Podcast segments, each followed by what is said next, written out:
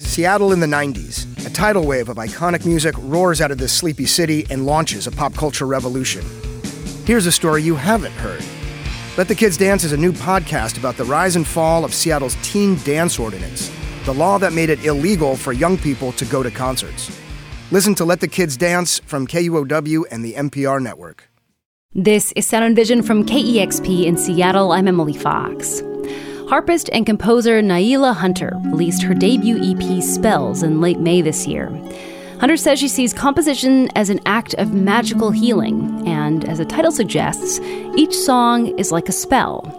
Her mystical approach to music making has the power to transport listeners while also allowing Hunter to deepen her connection with her Haitian roots. KEXP's Dusty Henry has this profile.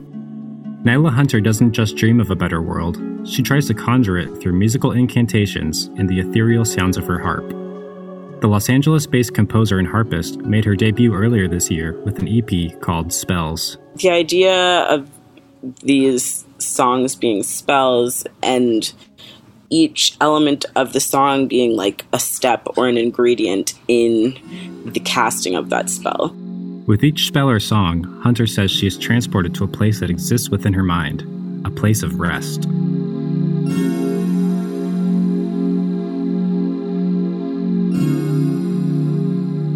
With the serene sounds of her harp strings against synthesizers, nature recordings, and the distant tones of her voice, Spells coalesces into 11 minutes of peaceful bliss. Though often wordless, the music suggests lush landscapes and mystical dwellings. It prompts the imagination toward visions of fantasy worlds.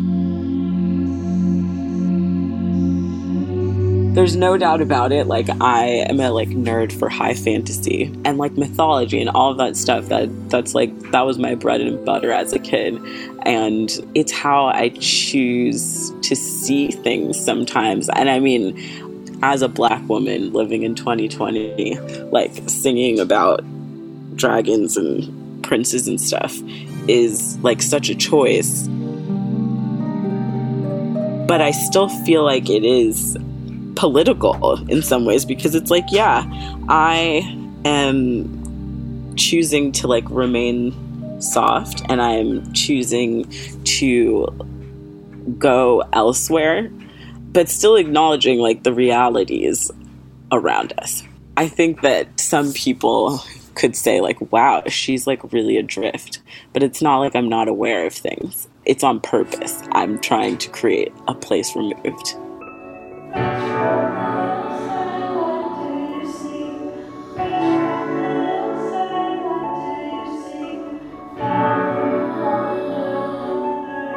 Magic is more than just escapism for Hunter.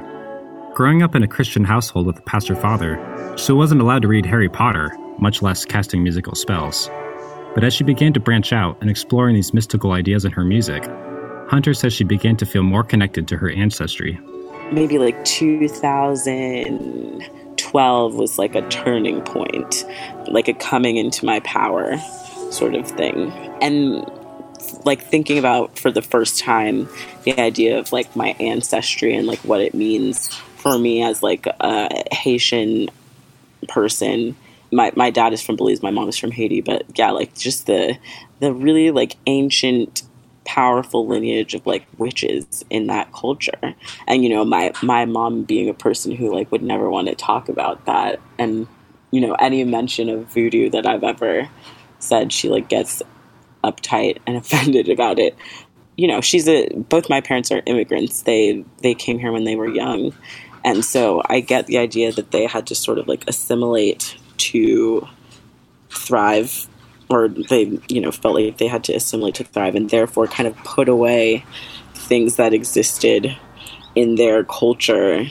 And then therefore when they raised me kind of not including that but like i was just kind of like oh i can still reclaim that though because that's still my heritage. I just hadn't been tapped into it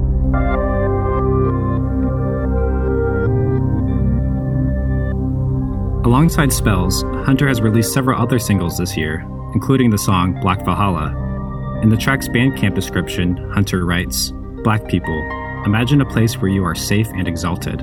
Valhalla being the place where like the Nordic gods live, right? And and the people uh, actually just kidding, they don't live there, but it's a, the place that where warriors go. And I have always loved that idea, and I love Vikings and all of that stuff, right? But I realize how like black people are kind of like left out of that narrative. So obviously the name of the song had to be Black Valhalla. For those not versed in Norse mythology, Valhalla is a big hall or palace where slain soldiers would travel to to live on after being killed. Tell me when you made it home. I think the idea initially was like to speak to the slain black people, right? But then at the same time, not wanting to like martyr them in that way where it's like oh like they're fallen soldiers. It's like no like that was someone's son that's now dead. That was someone's daughter who's now dead. So i'm not trying to glorify it in that way but just thinking of like an official place where like their sacrifice like what happened to them is actually recognized for what it is. And then yeah, just like a, a safe a safe and glorious tall. We all deserve that. Black people deserve that. We've been through a lot. That's where that was coming from. And yeah, just this idea that it's not quite safe here on this plane for for black people and maybe somewhere else it's safe you know it's a global thing but maybe it's different on another plane Proceeds from Black Valhalla benefit the Loveland Foundation, an organization which provides therapy for young black girls and women. I was just searching for the right organization, and that came up, and I was like, yes, this is exactly it because black girls need to talk about what's going on. It is so difficult to be a black woman in this world, and you need to be able to talk about that with someone else. And I just know for me, like when I found my African American therapist, I was literally like changed. I had been to therapists before who were white, and it just didn't work because they didn't understand. Uh, they didn't. They couldn't understand certain aspects. So I'm just, you know, thankful for any organization that is connecting Black girls to therapists. Beyond incantations and cosmic forces, embedded in Olive Hunter's music is a sense of healing. The calming tones of her harp and the lushness of her compositions offer a sense of serenity, something listeners are resonating with in this current moment. I've heard people report that it's been super healing for them in this time and I I am glad that it came out right when everybody needed to heal like you know pretty immediately it, it just seemed right. Uh, and I think I'm just grateful to have it out in the world. Spells is out now on Leaving Records. For KEXP's Sound and Vision, I'm Dusty Henry. Well, speaking of music healing, therapy, and mental health, join KEXP Thursday, December 3rd for Music Heals Mental Health where all day KEXP DJs take listener requests on the songs that help them cope through mental health issues. We'll share listener stories and play their songs on air all day long. Meanwhile, check out this week's KEXP's Song of the Day podcast, where each day we'll highlight one artist and one song of theirs, and each artist will also spotlight one mental health organization.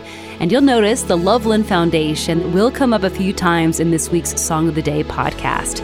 Check out KEXP's Song of the Day podcast and our other podcasts by searching KEXP in your favorite podcast app. And while you're there, give Sound and Vision some love by subscribing, rating, and reviewing the show. You can also go the extra mile to support Sound and Vision by giving a one-time $20 donation at kexp.org/sound. Thanks so much for listening.